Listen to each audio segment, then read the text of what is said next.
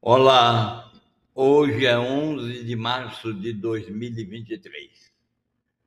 Eu sou o professor Dal Piero e este é o septuagésimo nono podcast do ano. E eu vou descrever, complementando o podcast setenta e oito, o que vem a ser uma organização com abordagem em hélice, que é atualmente a abordagem que, ao nosso entender, mais qualifica a abordagem como meio de adentrar o futuro e indicar o futuro.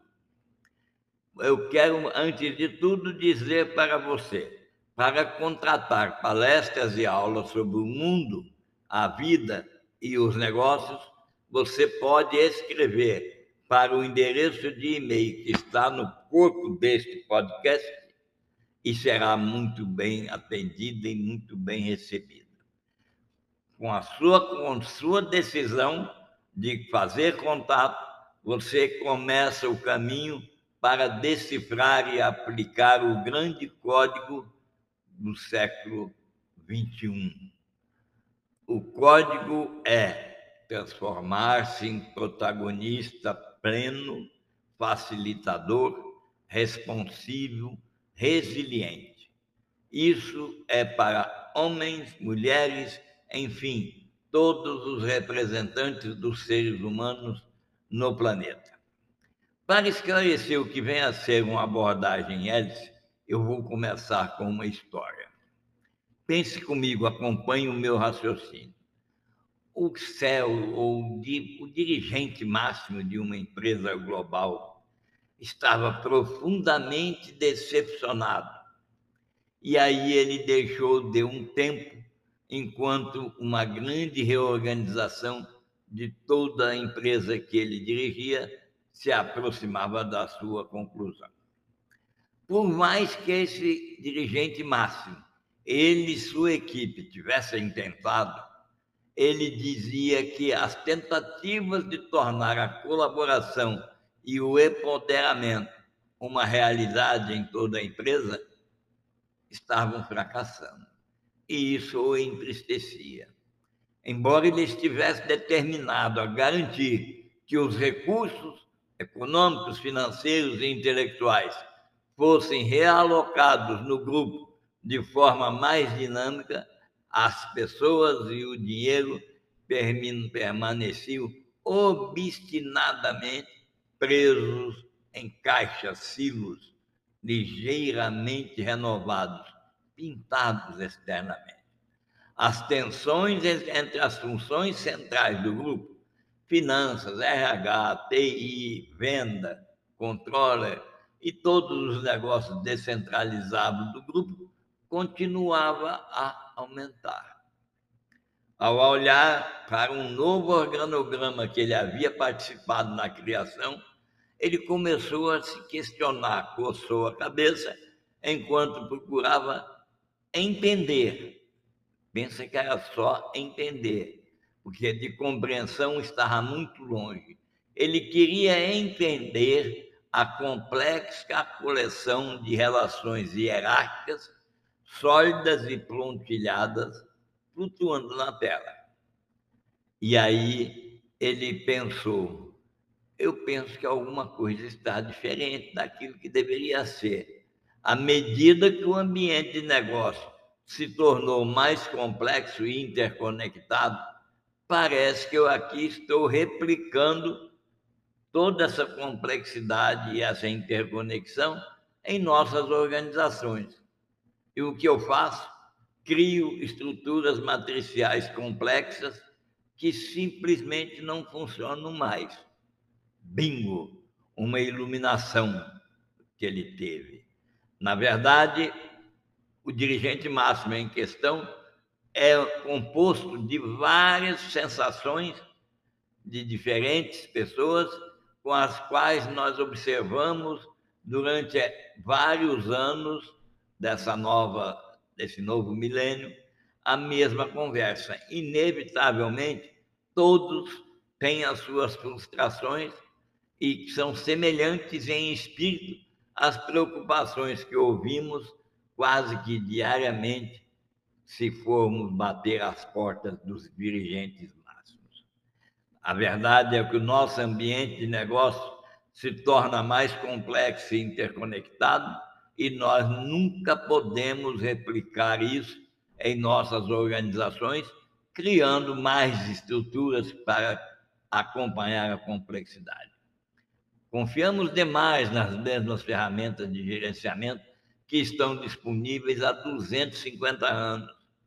Pense bem, décadas, organogramas hierárquicos com relações hierárquicas sólidas e pontilhadas é predominante em todo o mundo. Como fazer?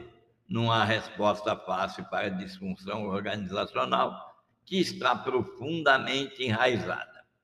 Mas existe uma técnica, existe um modelo estrutural simples, empolgante e eficaz, que nós pensamos que esse modelo pode substituir as estruturas matriciais complexas e contribuir para que mais dirigentes máximos em todos os setores e regiões geográficas, aqueles que estão lutando com papéis confusos e tomadas de decisão trabalhosas e que sentem que estão falhando, podem adotar para mover-se com rapidez suficiente e assim explorar as novas oportunidades do mercado que chegam cada dia como favores do século ou a tradicional oportunidade.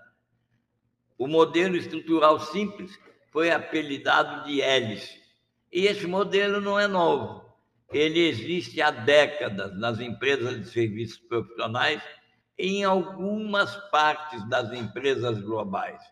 E mais recentemente se destaca nas empresas ágeis. Então, nós estamos falando aqui de protagonismo pleno em todas as áreas, responsivo, facilitador.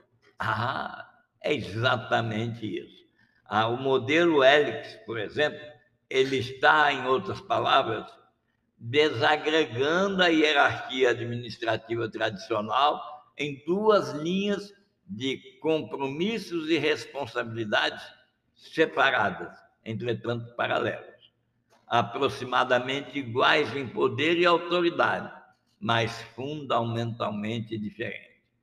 Uma das duas linhas ajuda a desenvolver pessoas, capacidades, habilidades, competências e intelectualidade.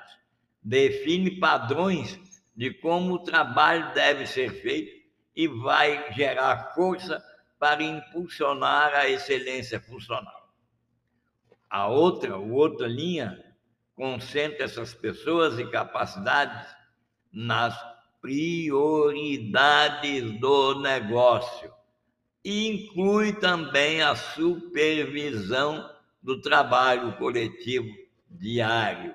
Isso permite a responsividade, permite criar valor e contribui para proporcionar uma experiência e uma vivência completa e satisfatória a todas as pessoas que se envolvem com a empresa e com as outras pessoas que estão na empresa.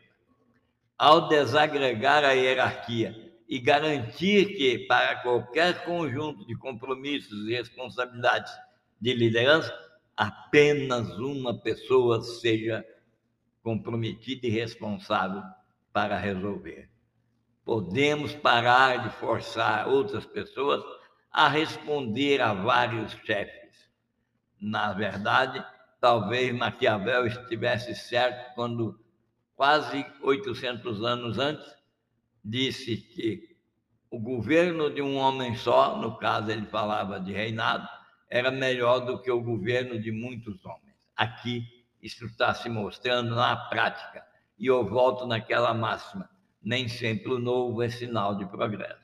Nós estamos num momento em que cada um de nós quer responder a uma pessoa, quer que as funções de liderança, contratação, despedimento, atribuições de trabalho, promoções, avaliações e incentivos, esteja na mão e na cabeça de uma pessoa.